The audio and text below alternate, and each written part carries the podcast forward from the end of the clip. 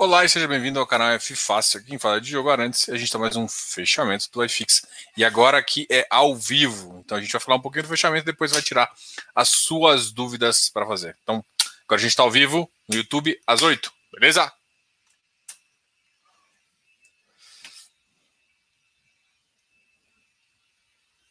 Bom, pessoal, muito boa noite aí. Eu quero começar com uma frase que eu que provavelmente amanhã eu vou começar a falar um pouquinho dela, que eu achei muito massa.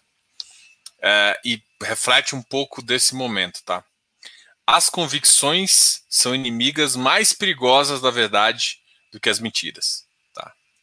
Então tem que tomar muito cuidado quando você tem convicção. Principalmente para quem está querendo um portfólio de longo prazo aí, tem que tomar muito cuidado com convicção.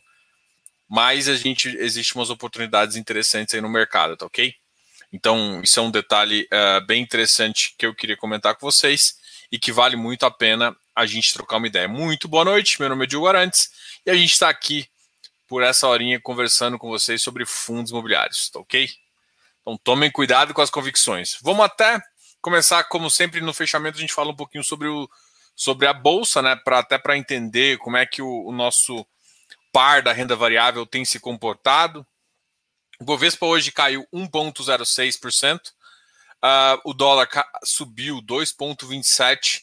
Isso ainda é um pouco reflexo uh, ainda do mercado exterior, da Turquia, lá, vários. Uh, além disso, a gente tem um outro, uns outros aspectos aqui que uh, tem piorado, né? A situação brasileira em termos de Covid não tem, não tem agradado. Quem faz, faz investimentos, uh, quem traz dinheiro para o país. O mercado está cada vez com mais dúvidas né, em relação ao resultado. Então, muita gente ainda está pensando numa volta na, no, no, segundo semestre, já lá para o terceiro trimestre, já, já dando como entregue já o, esse segundo trimestre, né? Esse finalzinho de primeiro semestre. Então, isso tudo que eu quero te falar é o seguinte, cara, piorou a expectativa mais algum tempo aí de recuperação mais bem mais lenta, de economia mais lenta, e aí jogando a recuperação para o final. Então, a gente voltou com um pouco do cenário que a gente tinha lá em 2020. A, a, realmente o mercado não tem gostado, e assim, a gente tem visto isso tanto no Ibovespa, né, que está voltando para a faixa dos 110 pontos. É, claro que existe ainda. Um, 110 é um marco interessante ali, bem importante mas existe a possibilidade da bolsa, inclusive, ficar abaixo uh, de 110, fechar ali na faixa dos 105, né? Até o final do, desse, desse trimestre aí, justamente porque existe ainda um dúvida em relação à Covid, em relação ao, ao, ao que tem acontecido, tá? Sinto que casei com os meus FIs. É mais ou menos isso. FI é um casamento, né? Você só tem que tomar cuidado, porque se ele estiver fazendo mal, é melhor você vender do que você morrer junto com ele, né? Porque vai te levar mais cedo para a cova. Vou usar a frase do meu amigo aqui. Sinto que casei com meus FIs. Cara, desde que. Às vezes você casa mesmo. Tem ativos, tem muito ativo que eu casei que desde que eu casei antes da minha esposa, inclusive.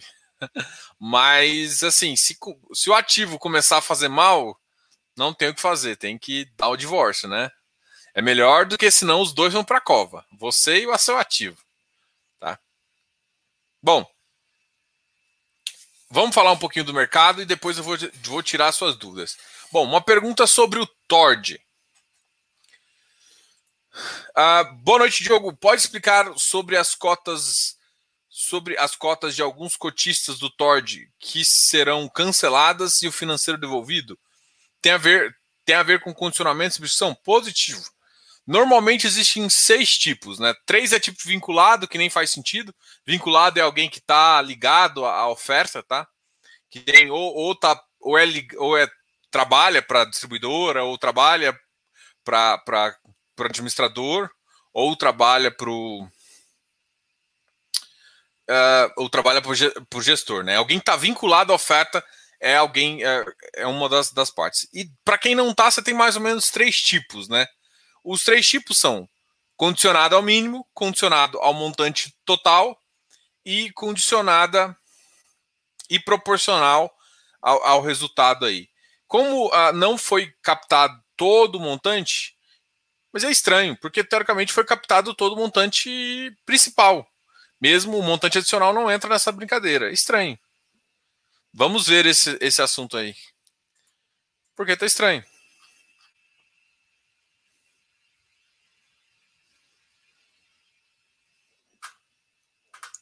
Vamos só ver isso aqui. Deixa eu abrir aqui o Tord. Eu não sei se já tem um comunicado aqui.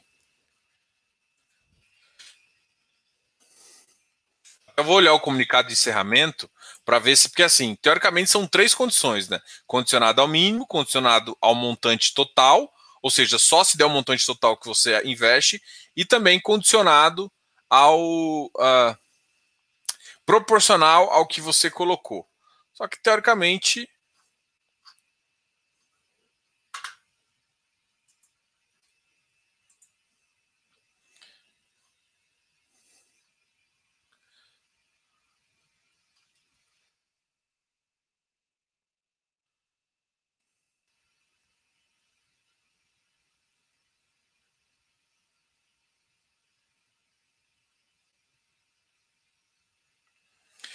Nos termos do comunicado de encerramento do exercício do direito, divulga no dia 9 de março, haviam sido subscritas e integralizadas 7 milhões de, de cotas, correspondente ao montante de 82 milhões. Contudo, em virtude do não atingimento do montante total da oferta,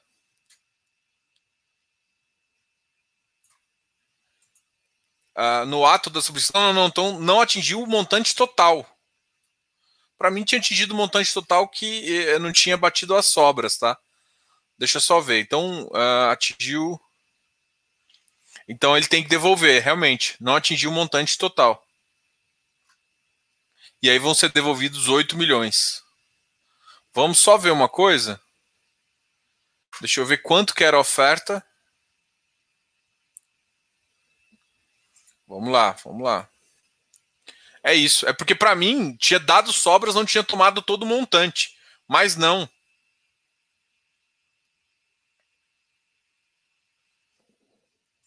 Mas não foi isso. Vamos só pegar aqui.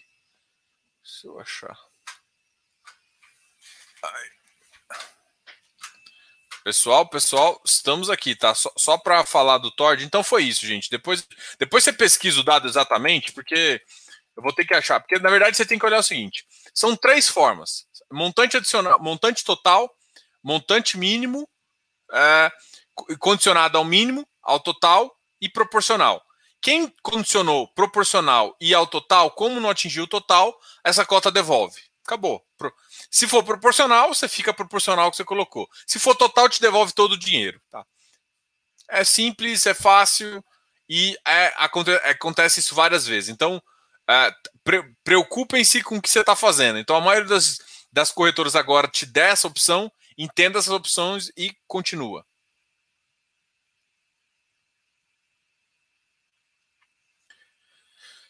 E aí, pessoal? Então tá. Diogão, viu a queda de R$ reais no VP do FEX? Chegou a ver marcação de mercado? Ajuste? Ajuste do informe anual? Não, não deu uma olhada ainda. Vamos olhar aqui agora.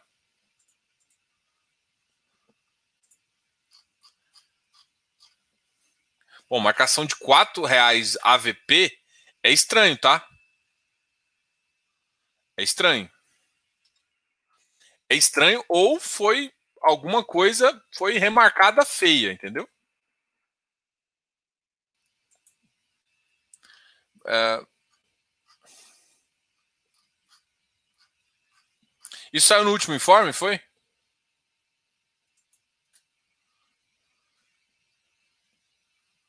É, eu, eu falo, todo mundo é, é... é. engraçado, né? Todo mundo fica falando assim: nossa, compre no VP papel, compre no VP. Eu também falo isso, tá? Mas eu também alerto vocês que, tipo assim, tem que tomar muito cuidado com o VP. Existem muitos VPs que não são VPs reais, tá? Você tem uma, uma certa marcação a mercado aí. Às vezes a operação não é marcada a mercado, é uma operação ilíquida. E aí o cara fica marcando na curva. Aí na hora de vender, vê que o preço está lá embaixo. É por isso que eu não gosto desse tipo de marcação. Acho que é o pior tipo.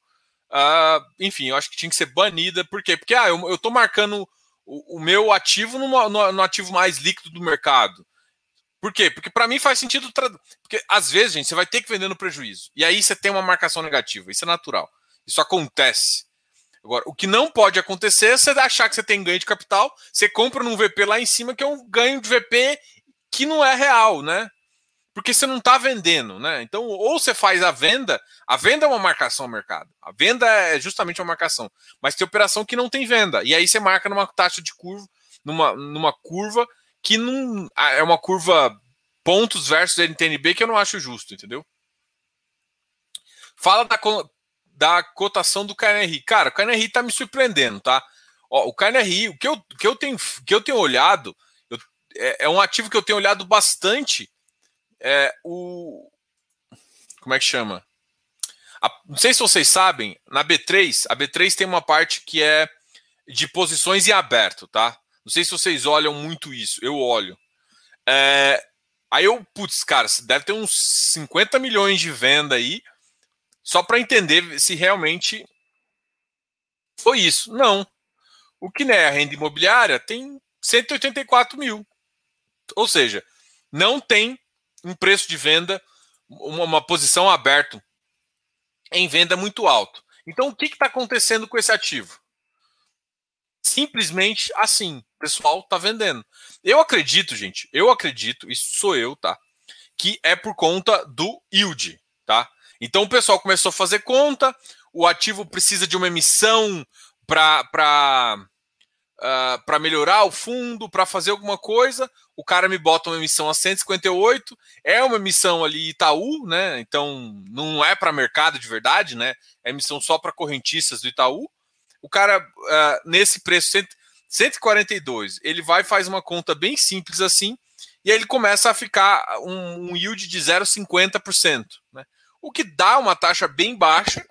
E aí o pessoal está começando a talvez fazer uma conta de padeiro e errada e comparando isso com, com uma taxa de juros mais interessante e vendo. Então, peraí, ó, só para vocês terem ideia, está mais ou menos pagando com esse preço de hoje 1.048 1.0048 é, de yield, né? Isso dá mais ou menos 6% de rendimento. E aí você pensa, vamos, vamos lá, essa aqui é uma conta, você está correndo risco imobiliário, e eu estou falando uma conta bem de padeiro que eu não acho que é certa. Você está mais ou menos, na verdade, não é nem. Você está quase chegando a 5,9%. E você tem uma Selic a 5%, muita gente pode estar tá fazendo a conta e falar que não compensa. Por quê? Porque ativo imobiliário tem, tem coisas nesse fundo que tem um potencial de gerar capital muito interessante.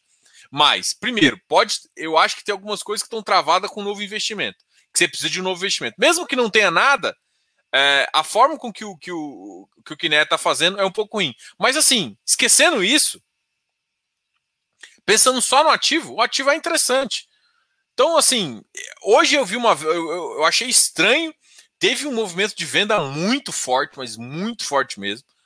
Uh, hoje ele caiu 1,11%. Eu tenho acompanhado esse ativo e, assim, do, do que eu tô lendo, não ele caiu em um mês. Ele caiu, ó, pera aí, ele tava em 158, gente. Ele tava em 158, ele tava ali, 157, 158 em um mês. Pera aí. Ó, agora tá 100,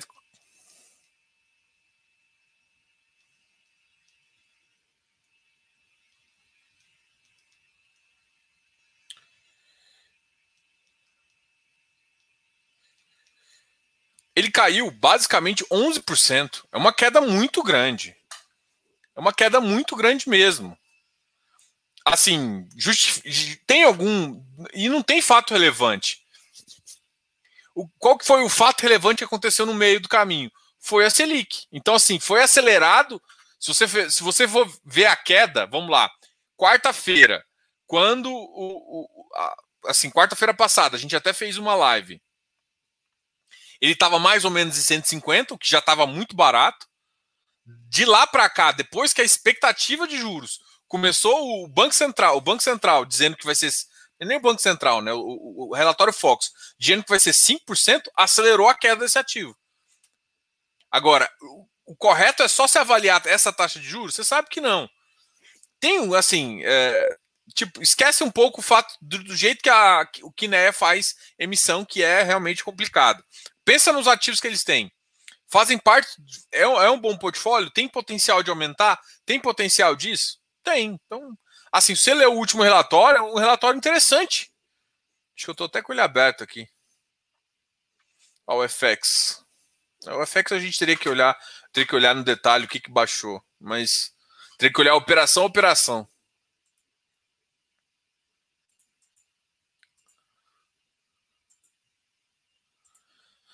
Bom, então o KNRI, gente, é isso. Não tem muito o que falar. Não tem.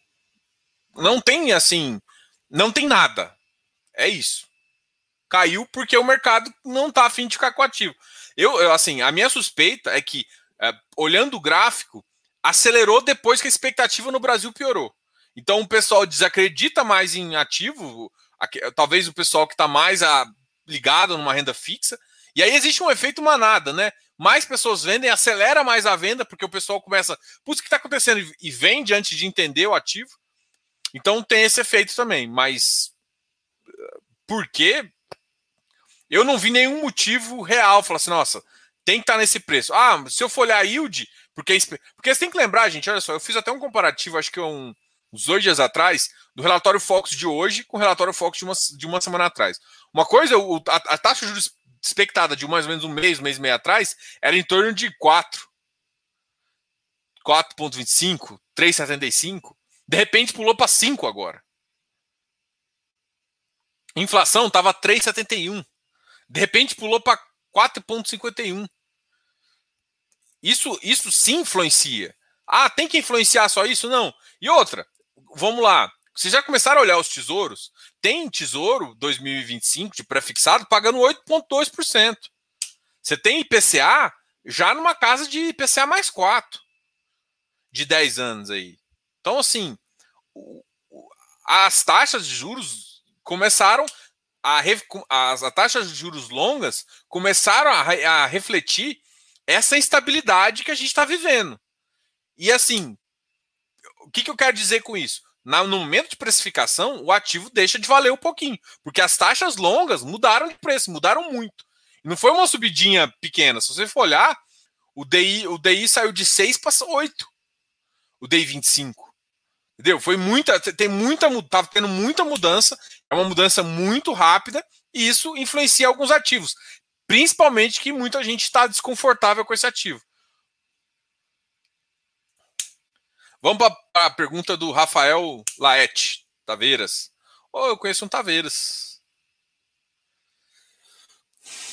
A gente chamava inclusive de Taveiras. Boit, para quem não precisa do rendimento agora, FI de tijolo faz sentido? Faz. Gente, cê, cê, assim, mesmo tem, quem tem em FI, de, é, é assim, gente, diversificação é o que manda. Então, FI de tijolo vai fazer sentido sempre. Ponto. Ah, mas tem vacância. Tem, mas é o mercado. Você, tipo, você compra, quando você compra um apartamento e você bota para alugar, você, você, constantemente tem um mercado. Você tem um negócio aqui. Você tem algumas vantagens de valorização, de pegar ciclo econômico. Então, tem várias vantagens. Então, quando você compra um ativo de tijolo, o seu objetivo tem que ser o ativo de tijolo, um ativo que continua gerando renda, ele vai te dar vacância e, teoricamente, quando você vai para o veículo fundo imobiliário, o que você quer é menos dor de cabeça. Você não quer administrar, você quer que alguém administre para você. É mais ou menos isso. Quando você está comprando. Qual que é a diferença, então, de você comprar uma laje normal, você, pessoa física, ir lá uma laje? Claro que você não vai ter acesso às melhores, mas você comprar uma laje ou você comprar via FI. A diferença, basicamente, tem que ser o seguinte: o FI está tirando a dor de cabeça de você ter que administrar. Tem um custo por isso? Tem um custo por isso. Mas assim, então, para mim, faz sentido uma carteira ter FI, ter F de papel, ter F de tijolo, ter talvez um pouquinho de FOF, ter uh, desenvolvimento, ter ação. Então, assim, você pensa no portfólio como ter FIP, pô, ligado à energia, energia tá, enfim, tem várias coisas que fazem sentido a gente continuar tendo, entendeu? Então, não é, ah, mas a taxa de juros, cara, dá para se proteger. Agora, não estou precisando do rendimento agora. Não, tem ativos assim que vão, vão te, assim, para mim os maiores potenciais de valorização é que vocês. É que assim, vocês olharem 2017, 2018, teve uma queda assim, absurda também dos FIs. É, tinha subido um pouquinho depois de 2016, foi lembra aquela Dilma, aí impeachment, e aí voltou a subir o mercado, aí os FIs voltaram a subir, chegaram num ponto, aí depois de 2018 eles caíram bastante, e depois entrou num outro ciclo positivo onde o mercado achou que ia melhorar. Todo mundo até falou em bolha e tudo mais. Então, do pico para lá, teve valorizações de 20%, de 40%, de 60%, para te falar a verdade. Então, assim, é, nessas horas, o mercado ele gera um potencial muito grande. Então, o FI de tijolo é o que te vai gerar potencial. Então, tem muito ativo que está longe uh, uh, do valor patrimonial, mas não é isso que, que precisa. É esperar o ciclo econômico da região que você tem o ativo voltar. Tem ciclos que voltam mais rápido. O ciclo de uma, de uma da capital paulista é, volta muito mais rápido que, por exemplo, Rio de Janeiro, até Barueri e, e às vezes Brasília e BH, entendeu? Então, assim, mas os, os ciclos tendem a voltar, a economia a voltar eu, eu, eu, eu, tenho muita fé ainda em relação. Muita, eu acredito mesmo que vai voltar um ciclo positivo. Porque não faz, cara, não é possível que a gente vai ficar 10 anos na merda, entendeu? Não é possível. Tipo, para mim, isso é inconcebível. Pô. A gente passou desde 2014. Beleza, desde 2014 não. Desde 2014 ruim, gente. A gente tá desde 2014 ruim. 2016 teve um impeachment. Aí 2018 mudou a, a ordem do, do governo. 2020 veio Covid, 2021 veio Covid de novo. Pô, não é possível, a gente vai ter que ter uma folga aí também, entendeu? Então, eu, assim, eu, eu acho que a galera só não pisou no freio, porque o trem tá tão vindo tão bagunçado desde 2014 que, pelo amor de Deus, entendeu? É... Então, assim, tá todo mundo tentando acreditar, tentando investir, achar o que, o que, fazer. E, assim, se você for olhar, e aí traçando todo esse cenário de 2014 para lá, assim, você vê micros momentos onde deu deu um upside de 30%, 40%. Por quê? Porque estava muito barato, o mercado real estava num preço, o, aluguel estava num outro, e aí isso gera um upside, entendeu? Então, Rafael, só para resumir e responder sua, sua, sua pergunta, eu, eu acho que faz muito sentido. Eu só não acho que você tem que fechar o olho e só comprar tijolo. É isso. Né? Manter uma carteira diversificada é importante. Por quê? Porque, primeiro, você não sabe se a gente está no piso. Pode cair mais. Né? Tanto isso para a Bolsa, quanto para a FI, quanto para tudo na vida. Pode cair ainda. A gente não sabe se é o piso. A única coisa que me deixa um pouco mais seguro em relação aos fundos de tijolo é porque às vezes eu olho para o mercado real que, que o pessoal tem negociado e está muito diferente o preço. Por exemplo, tem preço de metro quadrado de ativo real uh, em fundos imobiliários que estão muito barato. Muito barato mesmo. Tanto é uma, um, amanhã eu vou fazer uma live, né? Não sei se vocês sabem, mas amanhã eu vou fazer uma live com o Alexandre Bolsoni, da LVBI. E uma das minhas perguntas é o seguinte: é, vai, imagina se chegar a um ponto, eu tô pensando aqui, tá? É uma pergunta que eu quero fazer para ele. Seguinte, beleza. O mercado tá bom ainda, só que aí você começa a ter uma duas propostas. Você vê, às vezes, um ativo ativo bom, não vou nem, não vou nem falar um outro, para você não achar que eu vou um outro ativo em fundos imobiliários que está mais barato do que estão te ofertando. O que, que faz mais sentido para você? Entendeu? E isso é uma dúvida que eu tenho, porque, por exemplo, chega um ponto que às vezes o mercado de fundos imobiliários, que tem muita pessoa física que não sabe comprar, às vezes pode estar mais interessante do que o mercado real. E o mercado real, de log, tá caro. E aí, você vai pegar parte do seu capital e colocar numa outra casa? Essa, essa é uma dúvida, porque assim, entendo, às vezes ele já tem uma oportunidade, até melhor, mas eu queria saber, entendeu? Isso é uma pergunta que eu vou fazer para ele amanhã. Porque para mim isso, tipo assim, do jeito que eu vejo agora, pode ser. Eu, eu, sei que, por exemplo, se ele pudesse, ele, ele recomprava parte das cotas deles. Né? Você fazia igual a ação, né? Você recompra as, as negócios e no momento de alta você vende. que aí você gera um ganho de capital para o seu cotista, coisa mais legal que tem, né? E aí esse ganho de capital ali é bem interessante. Mas Tipo, o cara não pode fazer isso, mas ele pode comprar de um coleguinha que ele sabe que tem ativos interessantes também. E às vezes estão, tipo assim. E eu não tô falando de desconto de 5%, não, porque entre você comprar um ativo e, uh, e comprar um descontado de 5%, você tem a taxa de administração e tal, acaba 5% não vale. Agora, você pegar um ativo aí descontado 15%, 20%, não vai começar a fazer, ficar, ficar interessante entrar às vezes no, via FIP? VFI. Então, é, é, é uma dúvida que eu tenho que eu quero saber, entendeu? E eu tô falando isso porque eu tô vendo isso em tijolo, entendeu? Em pode ser que muita gente fale assim: peraí, eu, eu prefiro comprar fundo imobiliário que está muito barato do que ir lá no mercado real e comprar, entendeu? Só que o que vai acontecer é o seguinte: fica difícil de gerar fundos imobiliários com esse preço. Por quê? O fundo imobiliário é gerado, ele já, ele já, ele já entra com déficit, sabe? Porque, tipo, o pessoal esquece do yield que o mercado real dá, entendeu? E ele acha que o yield que tem que dar é o yield de, yield de, de, de, de ativo de ativo de, de crédito, né? Totalmente diferente.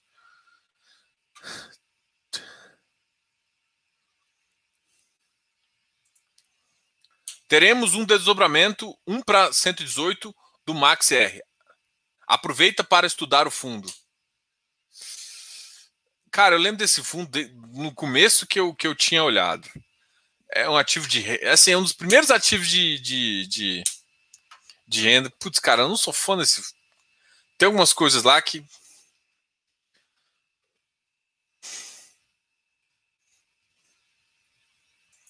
Não, não, é, não é o meu. Não seria o meu carro-chefe ali, tá? Então, mas tá, vai, de, de, repente vale um estudo aí. Tá pagando um yield interessante, né? É, às vezes vale um estudo sim, mas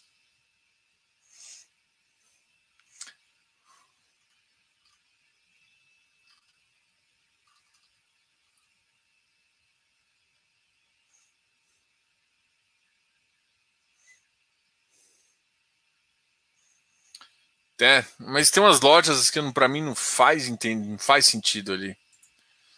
É? É, eu não, não, não, sei se é um ativo, não é um ativo de primeira linha, tá? Assim, na, na minha visão. É, é, um ativo que dá para compor carteira, mas enfim, não. A LZR11 abriu. Opa. Oh, valeu! Olha só, mais um. Entra para. Obrigado, Rafael. Opa.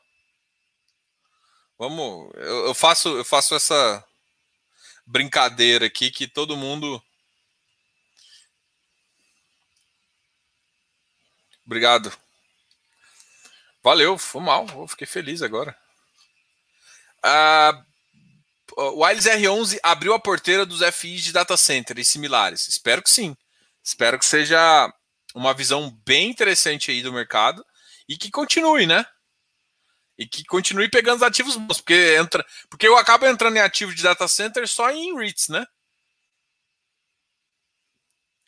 REITs é, é, é minha saída. Agora, ter um FI que pode fazer isso. Agora, uma coisa é alguém que já faz isso. Um, alguns REITs, American Towers, alguns ativos que já fazem isso há muito tempo. Tem que ver expertise. Assim, eu, eu, eu pelo que eu converso do pessoal lá da, da SR11, esses caras são muito bons, né? Então, assim, mas Uh, tem que. É uma coisa, gente, que a novidade é legal, só que tem que esperar rodar para dar. para dar sustentação, né? Essa sustentação é que falta para o mercado, que não é simplesmente o cara trazer novidade. Eu adoro que tragam novidade, tá? Eu sempre vou elogiar quem traz novidade. Eu, se vocês virem aqui meu canal, eu sempre falei, eu falei, ó, eu lembro quando o Mefai veio trazer ação, o Valora veio com, com Red Fund, enfim, quem traz novidade, eu sempre tendo a, a, a, falar aqui, eu gosto das visões. Eu lembro do Iridium também trazendo umas coisas, e vários fundos trazendo infraestrutura para dentro de CRI, fazendo algumas operações. Assim, eu, eu gosto disso, eu gosto de novidade. Mas tem que lembrar que, por exemplo, o setor agro, por exemplo. O setor agro, quando ele entrou, o primeiro ativo foi o Quasar Agro.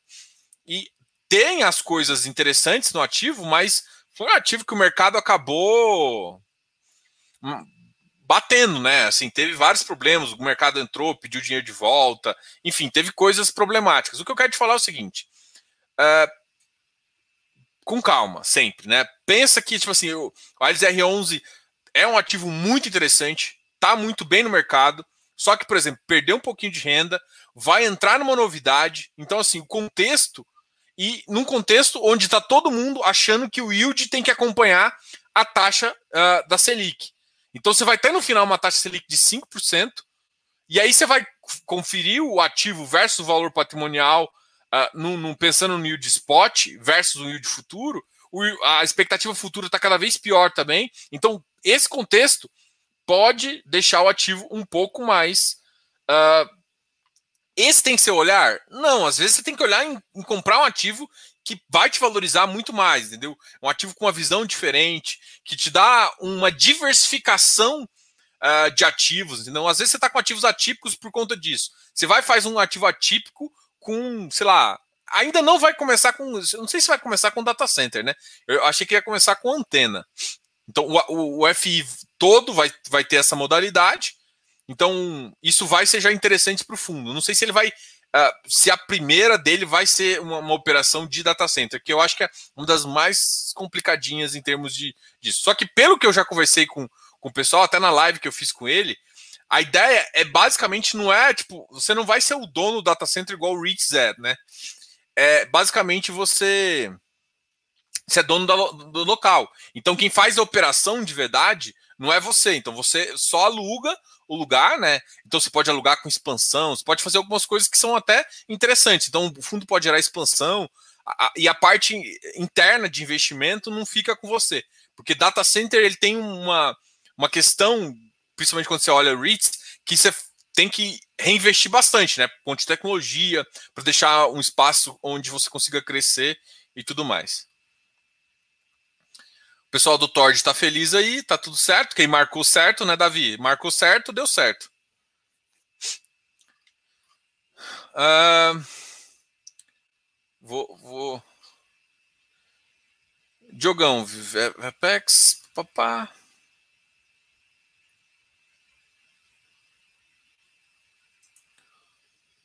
Explica. Deixa eu achar um negócio aqui. Ah, acho que aqui Acho que vai ficar mais fácil. Eu já, já vou achar para você aqui e a gente fala das cotas, tá?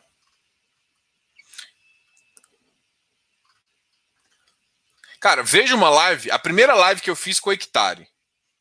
A primeira live que eu fiz com o Hectare foi muito massa e explica um pouquinho dessa questão.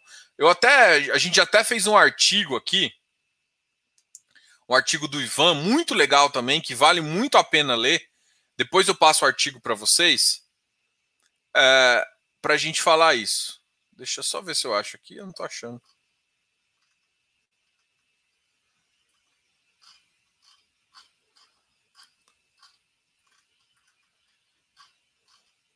Que é um artigo da caixa d'água, né? Eu acho que o, o, o Felipe é, do FIIS também, é, Felipe FIIS, que é o Felipe Ribeiro, ele tem feito algumas, algumas postagens em relação a isso também.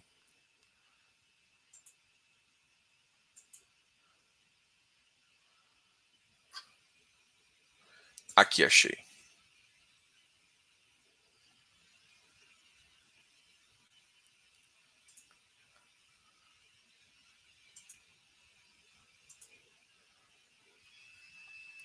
Já vou compartilhar minha tela aqui e a gente conversa, tá? Porque basicamente é o seguinte: o que é diferenciar cota sênios?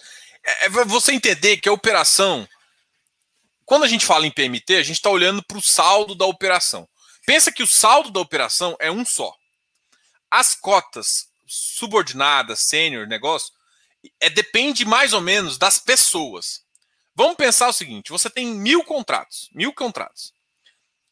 A cota sênior ela é composta por as pessoas que não atrasaram, é, que não entraram em inadimplência e que, tipo assim, nunca entraram em inadimplência, nunca entraram nisso e nunca nisso.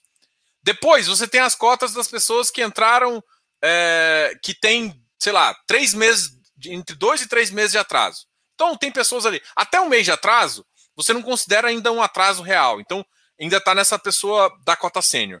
De dois a três meses, eu estou chutando um número aqui só para vocês entenderem. Você entra na, na, na, meso. E na subordinada, pode entrar o cara que está que tá um pouco atrasado, que está fazendo isso.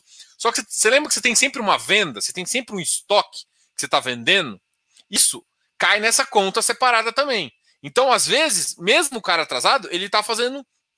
Ele tá. Então, o, o cara que. Ou seja, a, a prioridade da, da, das, dos caras, quem segura a sua operação, a operação ficou estruturada com as pessoas que não atrasam. Quem atrasa até 90. Que, que, a gente fala assim, é porque eu estou querendo te falar que existe critérios, é uma palavra bonita, chama critérios de elegibilidade. Então, cada, cada faixa tem o seu critério de elegibilidade. O último, o último não tem, não tem essa, esse negócio. O último tem, não tem elegibilidade. Você coloca todo o contrato e tudo que recebe na operação. Normalmente você faz com uma gordura, porque você não quer que nem a subordinada dê problema, né? Basicamente é isso que eu quero te falar, entendeu?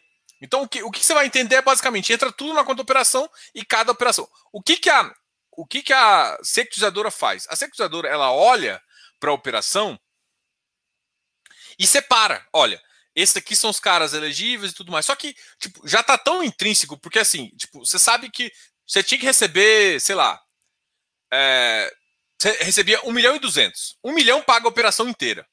Então, 1 milhão e 200 é aquela 20% de gordura. Então, 1 milhão paga, paga a operação, 1 milhão e 200 é o que você recebe normalmente. Até esses 20% é a garantia lá. Então, o que, que você pensa? Os, se cair só 300, se cair 300 milhões, é a cota sênior. Se cair é, 800 milhões, você pagou a cota sênior, pagou a cota mezanino e sobrou. Então, eu vou, eu vou até mostrar aqui, que é justamente esse gráfico aqui. Deixa eu compartilhar minha tela e vocês vão entender que é muito, muito simples.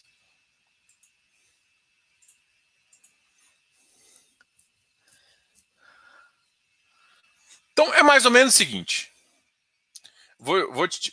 Então você saiu aqui, ó que, por que, que eu coloquei várias gotinhas? É porque pensa que cada gotinha é um contrato e um contrato de compra e venda de um. De um vamos pensar num, num prédio. Então você comprou o contrato de compra e venda, tal, tal, tal, tal. Cada gotinha é o que o cara, a pessoa pagou. Então ela vem aqui e faz isso. Como é que ele separa essas torneirinhas? Porque você viu que se cair água só até metade, você vai pagar a sênior e parte da, da, da meso. Tá? É mais ou menos isso que eu quero te falar. O que, que vai acontecer de verdade? O que, que vai acontecer de verdade? O que vai acontecer é o seguinte: você vai ter uma elegibilidade para cada etapa. Então, os caras mais seguros estão no critério de elegibilidade 1. Aí tem um mais ou menos ali, alguma, um certo risco, mais um critério meia. E aí você tem um mezanino. Às vezes, a operação só é dividida em sênior e subordinada, não tem meso. Isso aqui eu falando, você tem essa, você pode, você pode fazer até esse, até 3 graus, acho que tem até mais, inclusive. Tem Meso Júnior, Meso Sênior também. Dá para você. É, cada. Você pode. O que é importante é o seguinte: você tem esses critérios. Caiu na conta, quem você paga primeiro?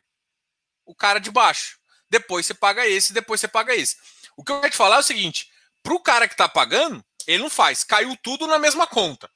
A, a é que vai separar os bolos de entender o que, que é isso, é, o que, que cada operação vai para é ela que, que, que separa o dinheiro via critério de elegibilidade. É mais ou menos isso que ela faz. Se sobrar, por exemplo, tinha um milhão que pagava todo mundo. E, e teoricamente a operação é para um milhão e duzentos. Recebeu os um milhão e duzentos, os duzentos que sobrou volta para o cedente, porque é o cara que fez a operação, o, o, o dele. Se, é claro, não tiver, não tiver utilizado fundo de garantia, alguma outra coisa. Se não, tem uns critérios, você tem que olhar no, no, no termo de acusação, que é basicamente o seguinte: você tem que pagar primeiro as pessoas, primeira operação, então você paga a securizadora, você paga a service, você paga todo mundo, deu para pagar a operação, que é que é o que segura, até rating tá aqui, você pagou tudo isso, aí você vai para depois, aí você vai para sênior. Depois da sênior, você paga a meso. Depois você paga a sênior e o que sobrar, o excedente volta pro cara, tá? É, é muito simples. Então, o que, que define cada um? Critérios de elegibilidade dos contratos vigentes.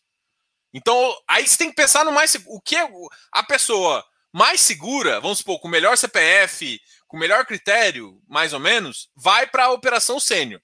Ela fica sessionada os contratos, aí ele fala, contrato A, ou seja, a pessoa de CPF A fica sessionada para esse cara. E aí o que acontece se esse cara A começou a ficar ruim?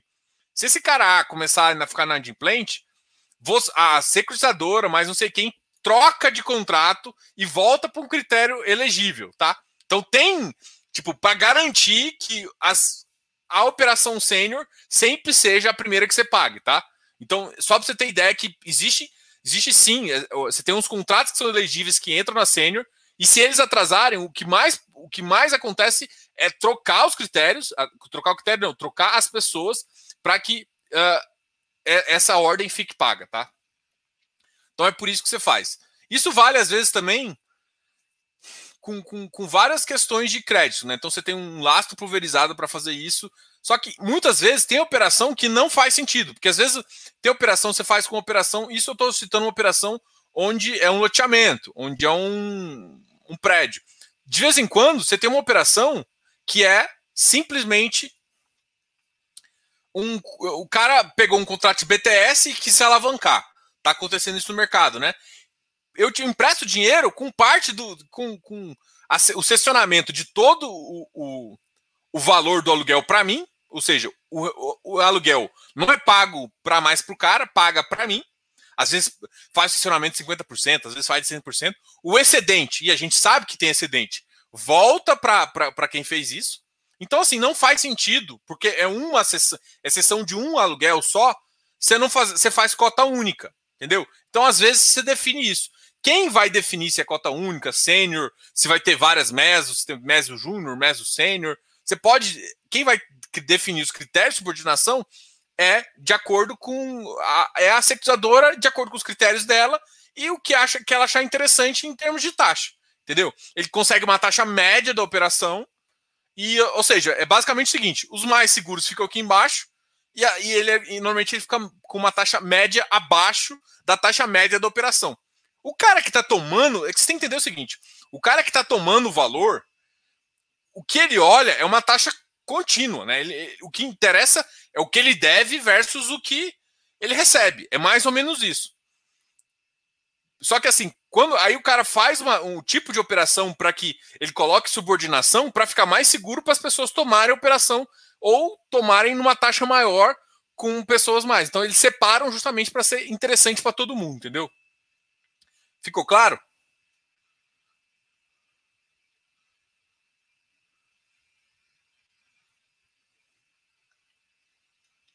Boa noite, senhor Diogo. O que, que, é isso? Senhor Diogo, nesta semana vi dois leilões HLOG e XPCI. No meio do pregão com quase 200k de ordens de compra e venda.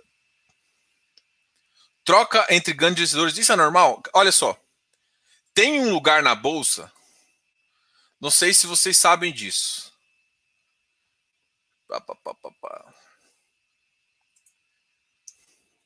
Tem um lugar na bolsa Vou mostrar aqui para vocês.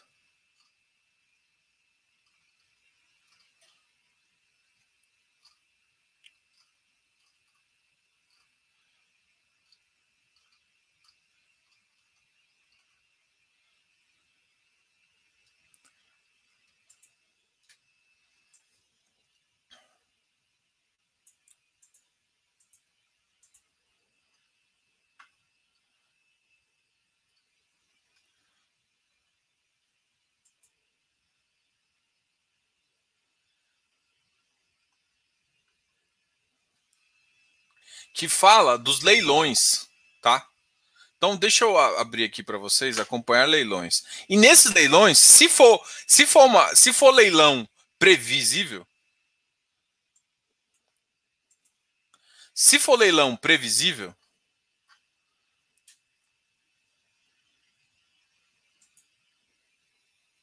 Vou ver se eu acho o histórico aqui para mostrar de alguns para vocês. Ih, está, o site da B3 está com pau aqui. Oh, que beleza.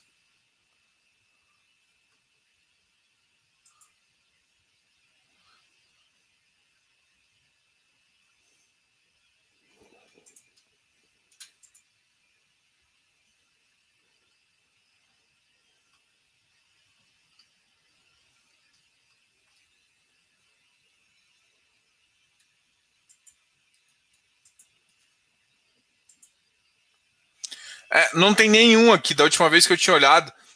É que eu tinha que. Porque assim, como já foi passado, gente, tem esse lugar aqui, ó. Deixa eu te mostrar o link, que aí vocês procuram. Porque aqui não tem nenhum dado ainda, tá? Chama assim, ó. É, B3 e tal, cronograma e editais, cronograma e editais de leilões, tá? Aqui normalmente aparece se, se tem algo. Porque, por exemplo, se o Hlog vai fazer uma venda muito grande, muito grande, ele tem que anunciar aqui na B3. Não é simplesmente ele ir lá. Não sei se você já ouviu falar que chama block trade. Quando ele vai fazer um block trade grande, ele anuncia e fala para o mercado que ele vai fazer uma venda de X do mercado, até para a bolsa se programar e colocar a ordem suficiente, ele coloca em leilão lá, tá? Então, até para avisar outros participantes para poder entrar, tá? Então, normalmente você tem um anúncio. Um que a gente já tinha visto aqui, eu tinha até separado uma vez para o pessoal.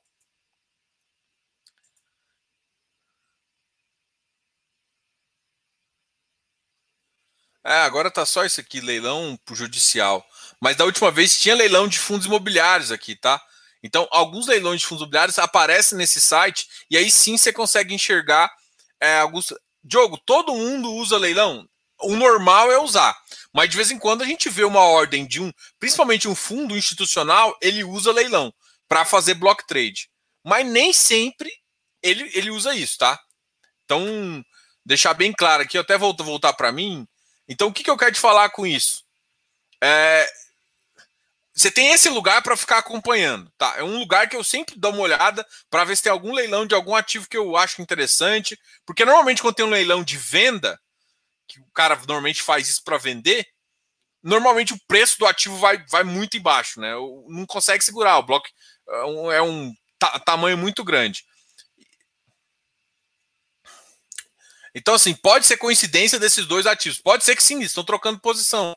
Mas uh, é normal?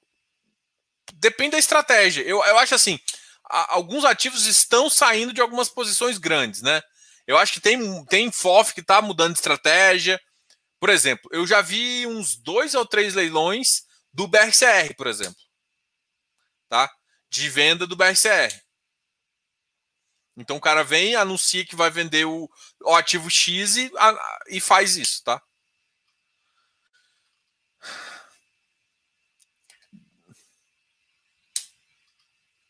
Vamos ver, vamos ver. Só para lembrar vocês que ó, a pessoa aqui que me deu o tique. Valeu, Rafael. Só pra... É, o cara que não ganha e quando ganha fica todo feliz, né? Todo empolgado. Vamos aqui voltar no, no mercado, enquanto isso vocês vão falando. Teve uma pergunta que eu achei que foi muito interessante aqui no meu. Uh, se vocês vão falando aqui, tá? Pela primeira vez. Como é que é o nome? Deixa eu ver aqui no, no nosso.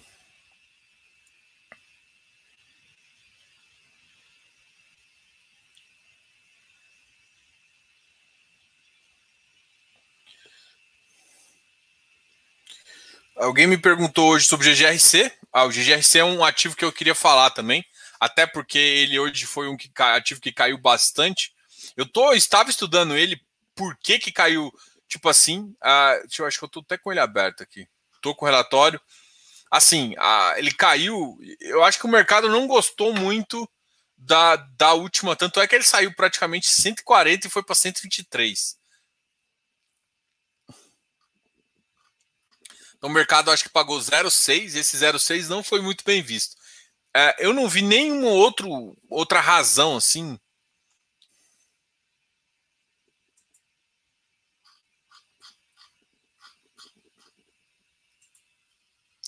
para o GGRC, por exemplo, ter caído tanto, tá? Então, ativo de galpão, os ativos de galpão têm sofrido bastante com, essa, com esse mercado, então parte dele é por isso. É, o XPIE também caiu bastante, isso tem caído, o VIG-GT também tem caiu bastante.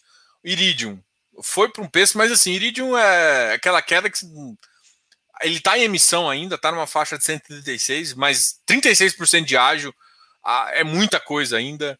KNRI também. O KNRI é um que realmente, gente, eu, eu não consigo ainda entender o, a razão dessa queda, assim. Só que assim, para mim, como não tem não tem fato relevante, não tem alguma coisa que eu vejo, eu acho que está é, tá muito mais ligada com essa questão da taxa de juros aí, a expectativa está cada vez ficando pior. E aí a galera quer sair de um ativo que ele acha que, que o rendimento vai ficar, vai ficar pesado, né? E isso está acontecendo com vários ativos aí.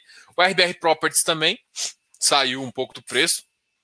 RBRF a 90,35, PLCR 93, CAFOF. Hum.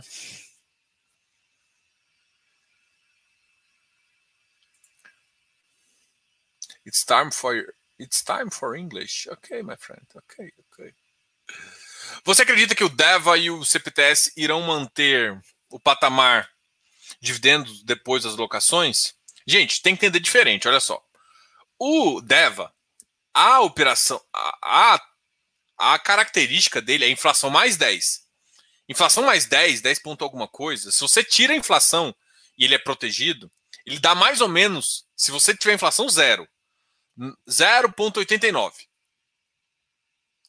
Se a inflação for um pequeno, um pentelésimo, você já bate quase 1% ao mês. É isso que eu estou querendo falar. O CPTS, a carteira dele não é a inflação mais 10. A inflação dele é a inflação mais 5, se eu não me engano. 5, 5 pouquinho. Por que, que o CPTS paga tanto? O CPTS paga porque ele gira muito a carteira de CRI e gira muito a carteira de FI. A vantagem dele é essa. Ele consegue pegar no. fazer uma originação e vender no secundário. Então, é, é diferente a visão. E assim, o giro, quando o mercado está acelerado de crédito, muito é, é, fácil, é mais fácil fazer esse giro. Quando o mercado está mais parado, é mais difícil. Então, assim, pensando que o giro vai ficar mais difícil. Então, o CPTS vai ficar com. Pra, na minha visão, não, eu estou falando que o ativo continua sendo bom, ele consegue dar ganhos extra, continua com uma taxa relativamente. Mas o CPTS é um ativo high grade. O Caio Kong já falou isso. Enquanto o Deva é um middle risk que está com uma carteira high yield. Entendeu? Então, high yield, você vai estar tá high yield mesmo. Então, o risco é maior, enfim. O, o CPTS, o ganho do CPTS está no giro da carteira. Então, é essa a visão que você tem que entender. Girar a carteira com o mercado agora vai ficar mais difícil. Então, por exemplo, eu estava muito animado com várias ofertas de crédito. Eu acho que o mercado estava tá animado ainda com um pouco de oferta de crédito, mas ele pode começar a diminuir esse ímpeto de originação. O empreendedor começar, eu te falei, ó, é a questão do, do pé no freio, pé no acelerador. Ainda não botaram o pé no freio. Então, o que estava acontecendo já ainda está acontecendo. Mas muita gente está pensando ainda se vai. Então, o projeto que ia começar agora em, em abril, junho, maio, foi lá para junho e julho. Pode ser que mate o projeto e leve só para depois da, da, da, da eleição. Então, o mercado ainda está em stand-by. Então, o que eu estou falando é que o mercado de crédito vai, vai dar uma diminuída. Né? Eu tinha um, um, aspecto mais positivo.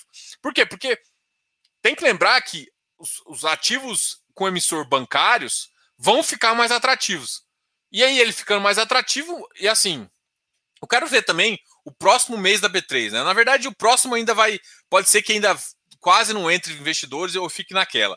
Mas daqui a dois, três meses, quando essa crise, a, a Selic voltar a subir forte e a galera entender que, que pode muita gente que entrou achando que ia ficar pegando índices mais altos saírem da, da, dessa bolsa. Então, isso vai ser um movimento. Se começar a forçar, às vezes só manter já seria um, para mim seria um, uma vitória, tá?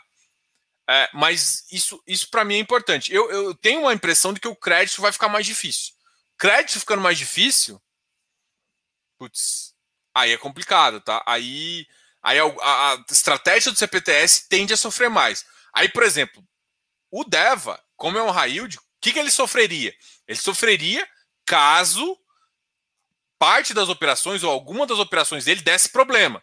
E é claro, um cenário econômico pior, isso é uma coisa que pode acontecer. Só estou querendo te dizer que é, o CPTS ganho de capital dele é o que leva ele para um patamar. Mas a carteira dele está high grade. Então você tem que se basear, se você for comprar o CPTS, na carteira high grade dele. Não no ganho que ele. Não é no ganho de um real, e sim no ganho de 40 e. Acho que 45. Não, 50 a 60 centavos é mais ou menos o ganho dele real ali. O resto foi ganho de giro de carteira. E não é isso que você tem que esperar. Tá?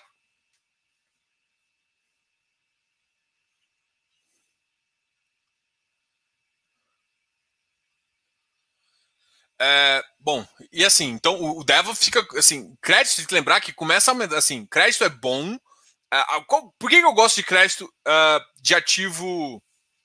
Por que, que eu gosto tanto do mercado de, de, de, fundos imobiliários? Duas coisas me chamam a atenção. E eu queria que vocês compartilhassem dessa minha ideia. Quais são as duas coisas que me chamam a atenção no mercado de fundos imobiliários? Primeiro, vou falar de FI de CRI, né? Tirando tijolo, o benefício é tijolo, gente se você já investe em tijolo, para mim faz sentido você usar um fundo imobiliário para você não ter dor de cabeça. E comprar mais barato, às vezes. Tem, tem mercado que você consegue comprar mais barato. Mas tijolo, o fundamento é tijolo. Ou seja, eu vou comprar um logístico porque eu quero é ficar exposto a segmento, vou comprar, enfim, eu vou comprar o shopping, vou comprar é, essa questão. Quando eu vou para FI de CRI, eu, eu para mim eu penso em crédito. eu não penso mais em FI. Eu penso em crédito. Aí, eu, quando eu penso em crédito, duas coisas vêm à cabeça. Primeiro, eu não gosto de fundo aberto. Diogo, não gosto de fundo aberto. Por quê? Porque fundo aberto, se acontece Covid, se acontece qualquer porcaria, meu amiguinho que está saindo me prejudica. Porque o meu gestor, porque para dar liquidez para esse cara que está saindo, tem que vender uma operação boa. Eu então eu não compro mais fundo aberto. É, enfim, é a minha visão, tá, gente? Então eu gosto muito de FI por conta disso. E uma outra coisa que é lindo é enquanto banco, todo mundo fala, ah, tem tem FGC, tem não sei o quê.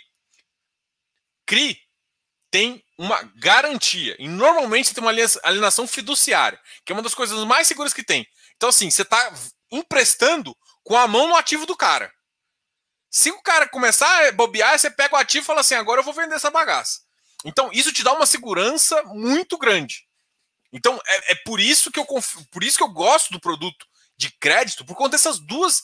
Para mim, é assim: isso aqui já vale tudo. Então, se eu tomo Aí, aí muita gente vai me comparar. Diogo, agora eu tô com IPCA mais 4 no Tesouro. E aí você tem fundos de crédito de high grade pagando IPCA mais 5. Para mim, Tesouro é melhor. Falo, Sério? Você vai pagar. Quanto você vai pagar de. de... Você pega um semestral para você ganhar um rendimento, porque, enfim, a gente está falando uma coisa que te dá uma renda passiva, né? Porque senão, imagina, você pega um 2035, você vai, você vai pegar o dinheiro só daqui a 35. Então, assim, tem que tomar cuidado, né? Tem, você vai ficar uma operação tão grande e a liquidez você não sabe que você vai ter, porque a, a renda fixa ela só é fixa em, em, termos de taxa se você ficar até o final. O FI também é assim, só que ele, ele, ele tem, ele, como ele tem uma duration menor, ele consegue mudar a, a característica da carteira mais rápido e adaptar ao momento, o que você não consegue fazer lá. Mas beleza. Então você pega o. Qual que é a vantagem de um semestral, por exemplo? Cara, o, o semestral versus um FI, um 5, um 4 versus um 5. Vamos supor um 5 versus um 5 o FI não te paga, te, te, no mínimo, te dá 15% de benefício, que é o 15% que você pagaria aqui no semestral de imposto de renda que o FI não tem. Então, no tete a tete, ainda tem essa. Ah, mas eu estou correndo risco, um é governo. Sim, tem isso. Eu entendo o que vocês estão falando, faz sentido, só que tem que lembrar que também tem um. Tem muitas operações que, que o lastro é tão. que a garantia é tão boa que, para mim, às vezes é melhor que o governo, inclusive. Enfim, é claro que não é, porque tem liquidez. Enfim, mas eu tô querendo, tô exagerando aqui. Eu também não acho que vai ficar 4 para 5, entendeu? Mas é uma coisa que eu tenho considerado é, e é por isso que eu gosto tanto desse tipo de ativo, tá?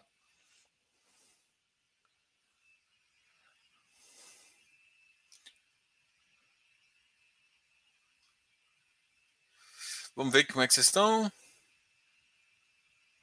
É, o, que, o ativo que mais. A gente até já, já falou uma vez, Barba. Um dos ativos que mais que mais eu vejo em leilão block, em, blo, em block trade de leilão, é o BSR. Eu tenho até dó dos, dos bichinhos. Porque é um ativo que tem um fundamento interessante, tem um problema, tem problema, mas não, não vale o que está fazendo. Ah, Diogo, por que, que você não enche o bigode e compra até a morte? Porque é justamente isso. Porque por mais que eu ache que é um ativo interessante do ponto de vista de metro quadrado, se eu olho a região, eu acho que ele vai voltar daqui a 3, 4 anos. E eu vou ficar com esse período todo. Eu não acho que. Eu tenho coisas que, assim, não tô falando que não tem que ter ou tem que ter, mas tem que pesar que, tipo, não dá pra você encher um pote de uma coisa que você vai ganhar. Até pode ser muito bom, você pode ganhar, sei lá, 30%. Mas tá, mas você vai ficar com ele 4, 5 anos. Assim, é, se você para você ficar só num tipo de ativo, ainda com vários outros riscos embutidos, eu acho demais. Então, assim, é, é isso que tem que avaliar. É, é, por isso que a gente monta um potinho de cada, né? Acredita nisso para cinco anos, isso aqui eu vou carregar, mas vai me dar isso aqui baixo. Isso aqui eu vou carregar mais, melhor, isso aqui eu vou fazendo isso. Então, quando eu monto todo o portfólio, é assim que eu consigo ter uma visão mais interessante.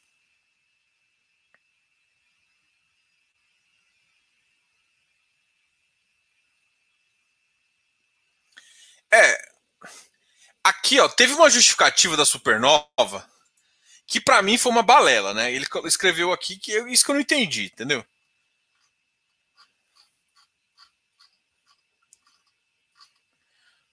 Distribuição. Olha, eu vou, vou compartilhar com vocês para vocês verem que eu estou lendo exatamente o relatório da Supernova em relação a fevereiro.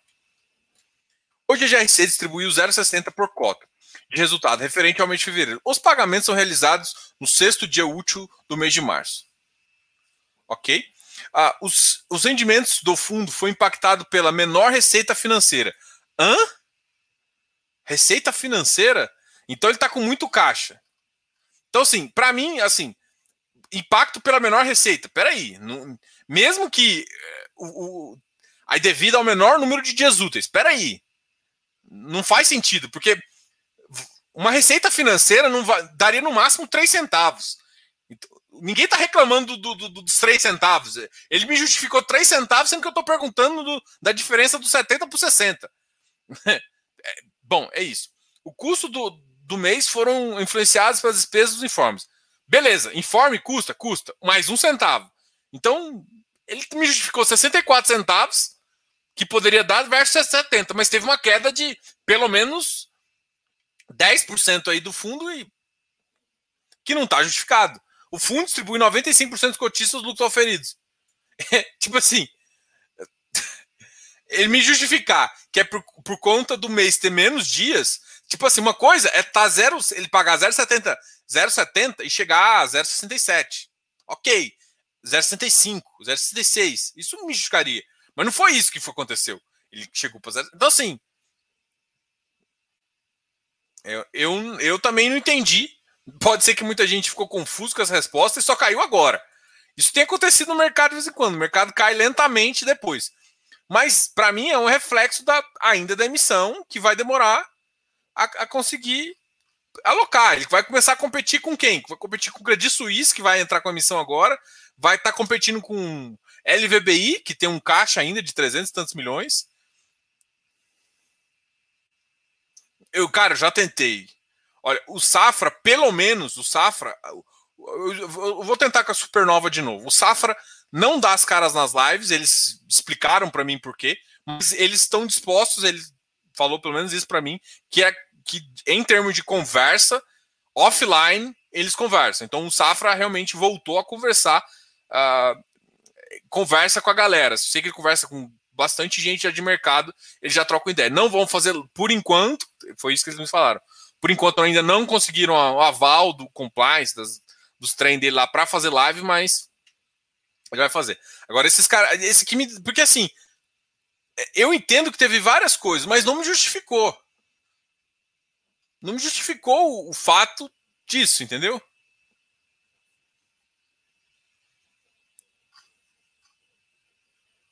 E pelos, pelas despesas.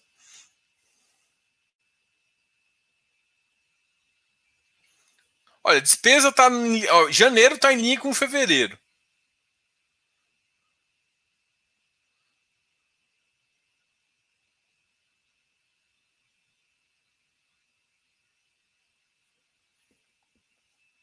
Mas é estranho, gente. É estranho. Mas assim, eu também acho que o mercado está exagerando. Não é, é um fundo que tem tem uma certa, eu, assim, falta de transparência, eu acredito. Eu não, é, não acho que é um dos fundos mais transparentes, mas assim, o portfólio dele não mudou, né? O portfólio dele é, é bom.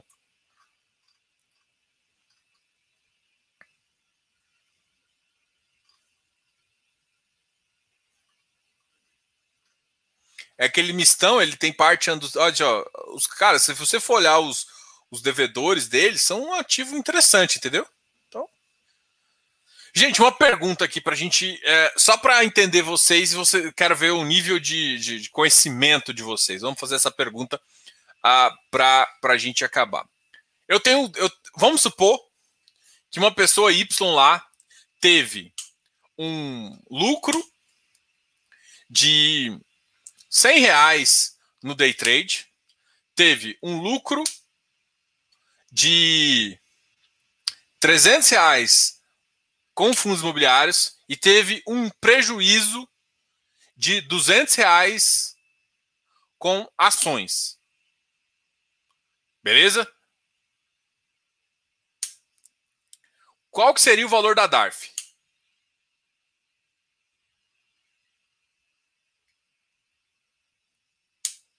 Entendeu o que eu estou querendo perguntar?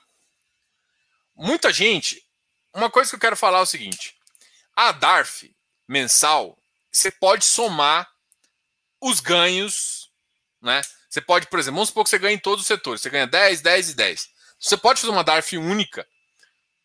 Vamos falar, a gente está em março, né? A gente daqui a pouco a gente vai ter que pagar o de fevereiro.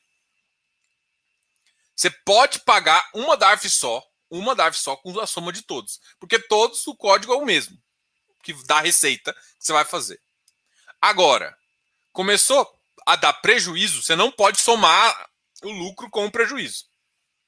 Para não misturar a classe, entendeu? Não, você, você pode fazer separado, mas você, entendeu? O que eu quero te falar é o seguinte: é, o, o que eu quero falar é, é o seguinte: é, exatamente. Você pode somar, pode, para efeito de. Porque assim, você não precisa fazer um DARF para um e depois fazer um. Você pode? Pode fazer. Tá errado? Não. Você pode fazer um DARF para cada. Mas você pode fazer um DARF só também. Porque a receita, é, ela, ela, ela só. Você tá, ela vai olhar pelo seu, seu negócio, quanto você ganhou, pelos negócios. Pelo, e ela consegue ter uma ideia do que você tem que pagar. Entendeu? Você não pode misturar o prejuízo dos negócios. E tem que acompanhar separado. Agora, na hora de fazer uma. Você pode fazer uma DARF só, tá? É só isso que eu quero te falar. Então, é, é porque assim, eu ia falar, soma sempre. Não, não soma sempre, porque se der prejuízo, o prejuízo tem que ser acompanhado só no prejuízo, tá? É isso que eu queria falar. Você pode fazer uma DARF do, dos lucros. Você pode somar os lucros. É isso que eu quero te falar. Entendeu? É, é só isso. Assim, o que eu quero te falar é o seguinte: veja. Porque tem muita. Porque eu já escutei muita gente que fala assim: ah, eu tenho que fazer duas DARFs esse mês. Eu ganho na ação, ganho. Não, pode fazer uma só. Você só tem que identificar separado. Porque uma vez que você deu lucro, por quê? Porque aí por que tem que identificar separado? Porque vai no lugar na Receita Federal em lugares separados, tá? Mas pode fazer uma só, tá? Muita gente acha que não pode. Para a Receita Federal, não, você não precisa fazer duas DARFs. Ah, isso aqui é para isso, isso aqui é para isso. Não, você pode fazer uma só. Para eles, o sistema é o mesmo. Depois, você, você tem que identificar que uma é para cada, entendeu? Você, mas você pode fazer uma, tá? É um código, você pode fazer uma. Diogo, posso fazer duas também? Pode, mas. É porque assim, eu, para mim, às vezes, quando eu tenho os dois, eu. REITs é diferente, tá? REITs é carnê-leão. É, é, outra coisa. Se você tiver. Mas se for REITs americano, tem que lembrar que lá você paga 30 e aqui você teria que pagar no máximo 27,5 e não dá. Se for REITs em outros países que não tem acordo com o Brasil, aí é outra coisa. Beleza?